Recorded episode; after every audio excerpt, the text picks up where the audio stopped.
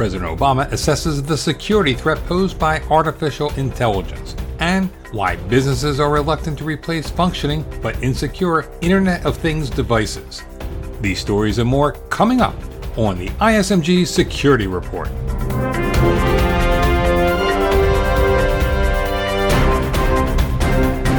Hello, I'm Eric Chabrow. We begin with the impact of artificial intelligence on our security. AI holds many promises, such as better medical care and driverless cars, but it also poses many threats. Though experts see widespread practical applications of artificial intelligence as being at least a decade off, it's something that's on the mind of President Obama. Obama shared his thoughts on the intersection of AI, medical viruses, and physical and cyber security with Wired magazine, which posted the interview online. The president says employing AI to create a self-teaching algorithm to access nuclear missile launch codes could prove problematic, but it's not something he believes will happen anytime soon. Part of, I think, my directive to my national security team is um, don't worry as much yet about machines taking over the world.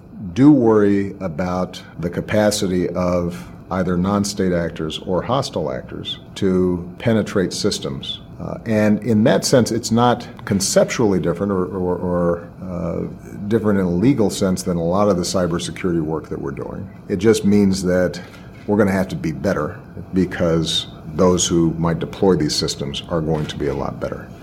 Now, as a precaution, and you know, all of us have spoken to folks like Elon Musk who are concerned about the super intelligent machine. There's some prudence in thinking about benchmarks that would indicate some general intelligence developing on the horizon. And if we can see that coming over the course of three decades, five decades, you know, whatever the latest estimates are, if ever, because there are also arguments that this thing's a lot more complicated than people make it out to be.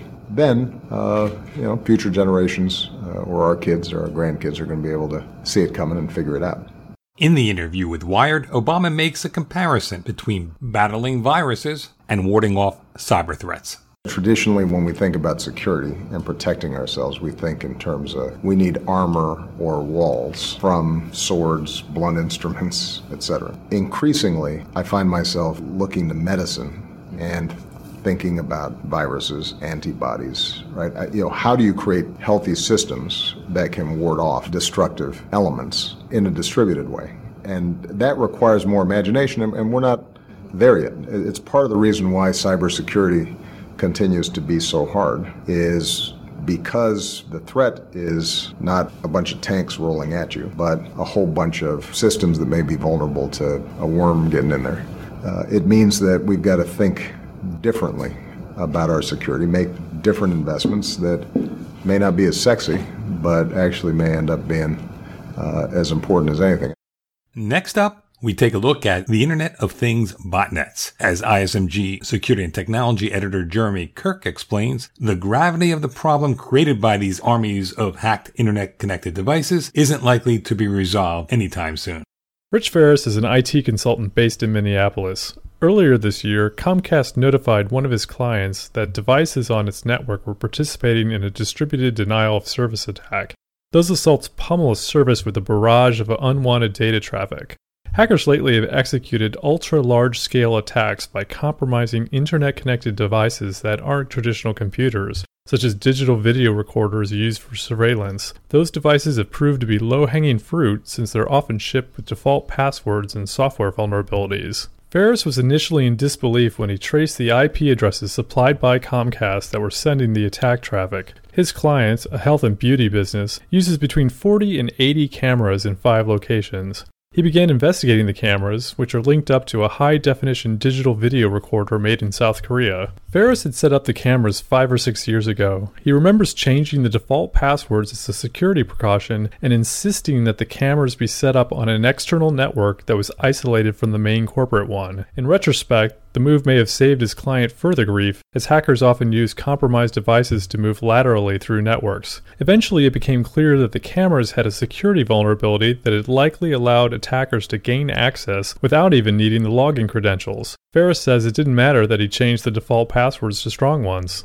In the manufacturer's defense, maybe they didn't know that this kind of exploit was going to be taken advantage of, and maybe they didn't have the expertise to be able to, you know, program around it or, or whatever. But this device was almost end of life by the time it was even released because of the way that it was not properly secured right from the ground up. There are a few options when Internet of Things devices run amok. Fix the security vulnerabilities, try to secure the devices using other techniques, or simply junk them. Ferris didn't have two of those choices.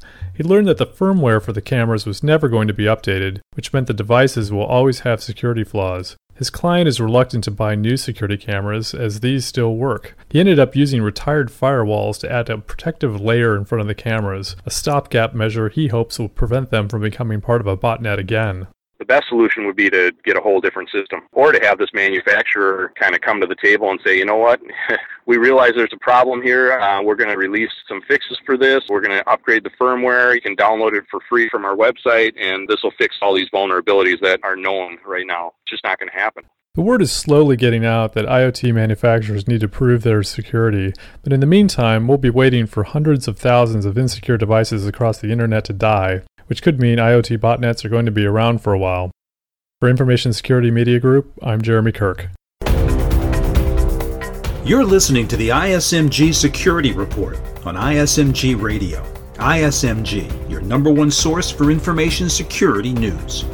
The IT security workforce in the United States is stronger than ever. An Information Security Media Group analysis of the latest quarterly U.S. Bureau of Labor Statistics employment data shows a record high of U.S. citizens and residents and annualized 88,000 who consider themselves information security analysts. And that's a 20% jump in just one year. Many factors are behind the rise. The most common is the need of enterprises in and out of government to recruit and retain expertise to battle cyber threats and vulnerabilities. Still, there's a dearth of IT security experts to recruit that has resulted in many organizations to retrain employees to give them cybersecurity skills. A just published study by the Information Systems Security Association in conjunction with the Enterprise Strategy Group says three quarters of information security specialists began their careers in information technology and then evolved into cybersecurity. Over the past decade, dozens of colleges and universities have started information security degree programs that have begun to produce cybersecurity specialists. Also, we've seen an increase in initiatives such as the U.S. Cyber Challenge. That program introduces students and young workers to cybersecurity and allows them to participate in contests that tests their security skills. Elise Jacobellis is manager of the Global Information Security Workforce Survey, published by ISC Square, the not-for-profit that provides IT security education and certification. She says cyber challenges across the country and around the globe are a positive influence on building the IT security workforce. They are exposing IT security as a separate profession that can be sought out versus just the IT field. It helps them understand at, you know, a hands-on level what they would possibly be doing if they were to move into this career. And it also helps them understand if they like it, if they have the aptitude for it, and if it's something they want to pursue. Any addition to the IT security workforce from individuals going through cyber challenges, college cybersecurity programs, and retraining initiatives is minute. And even as the IT security workforce grows, the people being added to the roles may not demonstrate the maturity many organizations need. Here's IT security employment researcher David Foote. It takes a while to kind of brew a good security person. I mean, some of it is technical, but a lot of it, believe it or not, is not deeply technical. So much of security is knowing where to look. So once you've been hacked, how did that happen? Why did we not catch it? What is the nature of this? You know, before you even think of how to fix it, you know, you have to diagnose the problem. That thing about diagnosis is something you learn on the job. Finally, all that scrutiny by boards of directors on cyber threats means more dollars will be flowing to providers of security related hardware, software, and services. IT market research and advisory firm IDC sees worldwide revenues generated from information security wares and services topping $100 billion by 2020. That's up from $73 billion this year and represents an 8.3% compound annual growth rate. Looking at it in another way, the pace of growth for information security spending will be twice the rate of overall IT spending. Whereas most of the money coming from, according to IDC, banking leads the way, followed by manufacturers of finished goods, federal and central governments, and process manufacturers. And which sectors are seen spending at the fastest pace? Healthcare tops the list, trailed by telecommunications, utilities, state and local governments, and securities and investment services. That's the ISMG Security Report. Our theme is by Ithaca Audio. I'm Eric Chabrow. Catch you next time.